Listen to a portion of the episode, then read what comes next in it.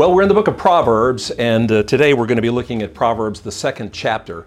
These are lengthy and they often have a lot of seemingly unrelated things in them, and so we're just going to pick a little piece of this one today, but encourage you to go and read the entire chapter, chapter 2 of Proverbs. This particular proverb is an if then proverb. If you'll do this, then this will happen. And it's written to a young person who wants to find wisdom. Verse number one My child, or in the old, in the King James, it says, My son, if you accept my words and store up my commandments within you, turning your ear to or listening to wisdom and applying your heart to understanding it, Indeed, if you call out for insight and cry aloud for understanding, and if you look for it as if you would for silver and search for it as if it is a hidden treasure, if you'll do that, verse 5 says, then you will understand the fear of the Lord and find the knowledge of God. For the Lord gives wisdom. From his mouth come knowledge and understanding. Knowledge and understanding. Then, verse 9 says, You'll understand what is right and just and fair, and you will find the right way to go. For wisdom will enter your heart, and knowledge will fill you with joy. We read that quickly, but I encourage you to stop and meditate on that as you read the chapter yourself. Verse 11 goes on to say, Wise choices then will watch over you, and understanding will keep you safe. Wisdom will save you from evil people from those whose words are twisted. And then Solomon goes on to describe the kind of people who don't seek God's way. See if this doesn't sound kind of familiar. Verse 13 These men turn from the right way to walk down dark paths. They take pleasure in doing wrong, and they enjoy the twisted ways of evil. Their actions are crooked, their ways are wrong. These people are tempted.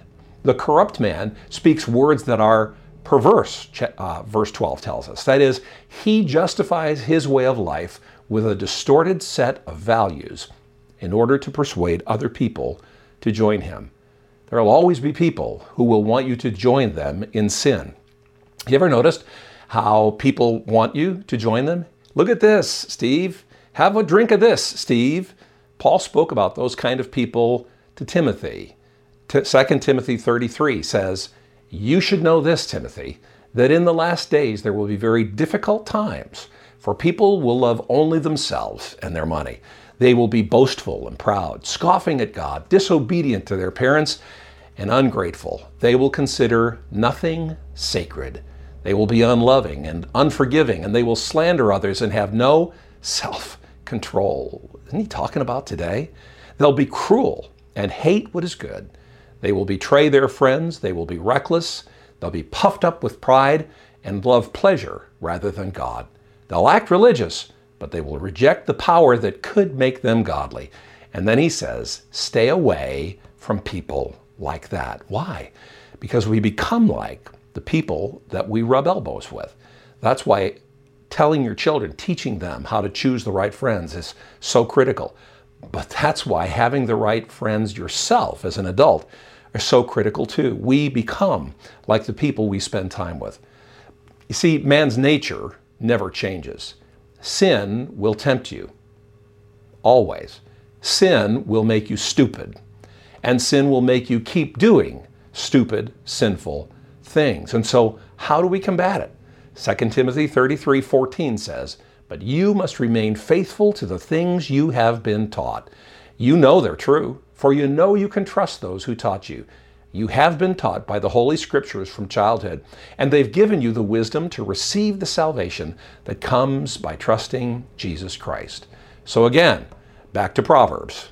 My son, my child, if you accept my words and store up my commands within you, turning your ear to or listening to wisdom and applying your heart to understanding it, indeed, if you call out for insight and cry aloud for understanding, and if you look for it as you would for silver and search for it as if it is a hidden treasure. If you'll do that, then you will understand the fear of the Lord and find the knowledge of God. For the Lord loves wisdom. And from his mouth come knowledge and understanding. Then you will understand what's right and just and fair, and you will find the right way to go. For wisdom will enter your heart, and knowledge will fill you with joy. Wise choices will watch over you. Understanding will keep you safe. wisdom will save you from those evil people we just talked about, those whose words are twisted. It's easy. It's easy if we will search for God's wisdom, if we will follow what God says, to not only avoid people who will take us places we don't want to go, but to avoid the sin that will always take us to places we don't want to go, places you never thought you'd go to, the cost you never thought you could afford. All of those things that we regret, all of those things can be avoided as we seek the wisdom of God and listen to His words. Lord, we are weak, but through you we are strong. I pray that for everyone who has listened to these words today, Lord, that you will quicken within us by your Holy Spirit the ability to listen to and seek after your wisdom and your way so that we will live lives that are blessed and we will avoid the pitfalls of sin and the death that is associated with that and into our lives. Lord, help us to be like you today. I pray in Jesus' name. Amen. Keep seeking wisdom, keep looking up, and keep the faith.